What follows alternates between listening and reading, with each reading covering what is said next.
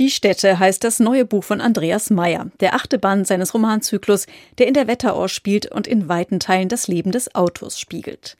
Die Städte ist ein Buch über das Reisen und in diesen Zeiten passt es gut, dass der junge Protagonist am liebsten zu Hause bleiben würde. Nämlich, wenn sich die Familie in aller Herrgottsfrühe auf den Weg macht in die Ferienwohnung in Südtirol. Wenn wir in Urlaub fahren, ist meine Hauptbeschäftigung immer, Asterix-Hefte zu lesen. Nicht schnell, sondern möglichst langsam und portioniert, damit sie lange genug vorhalten.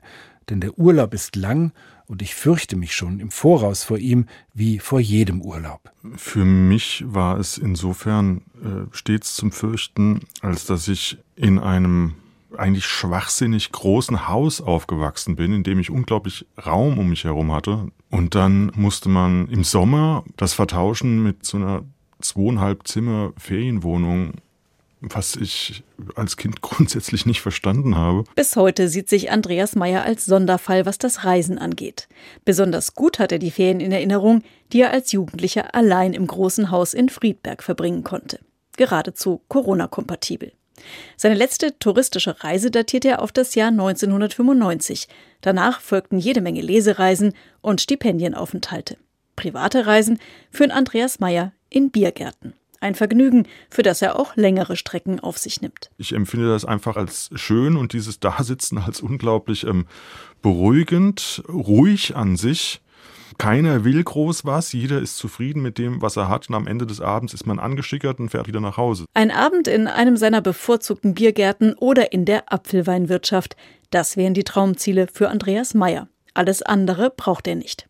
Und er kann es auch gar nicht. Ich kenne auch die moderne Reisetechnik, muss ich wirklich sagen, gar nicht. Ich weiß nicht, wie das am Flughafen geht, wie dieses Einchecken ist und so weiter. Ich war zwar öfter am Flughafen in den letzten Jahren, aber immer nur als Demonstrant.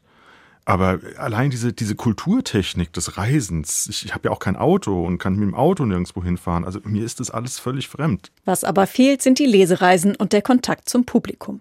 Das geht auch Anna Depenbusch so. Die Liedermacherin hatte ihr aktuelles Album Echtzeit kurz vor dem ersten Lockdown veröffentlicht. Die Konzerttour fiel aus. Man sitzt auf gepackten Koffern. Also du sitzt sozusagen auf diesem Tourgepäck.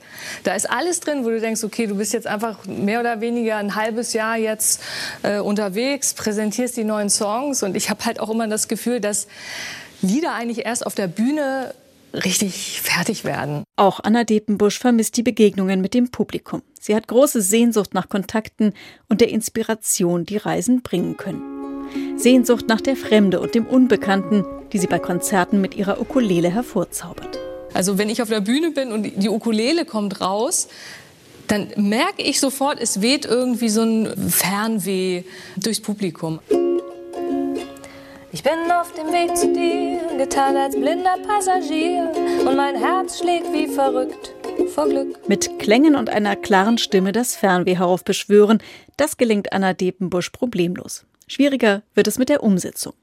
Und so muss die Liedermacherin genau wie die meisten anderen noch warten, bis sie wieder losziehen und Neues sehen kann und ein bisschen was davon auch nach Hause bringt. Ich glaube auch, dass jeder diesen Blick kennt, wenn man auf einer Reise war, die einen verändert hat, wo man das Gefühl hat, ich war unterwegs und ich komme nach Hause und bin irgendwie ein bisschen was Neues. Ich bin jemand anderes. Das sind, ich nenne das immer die Urlaubsaugen.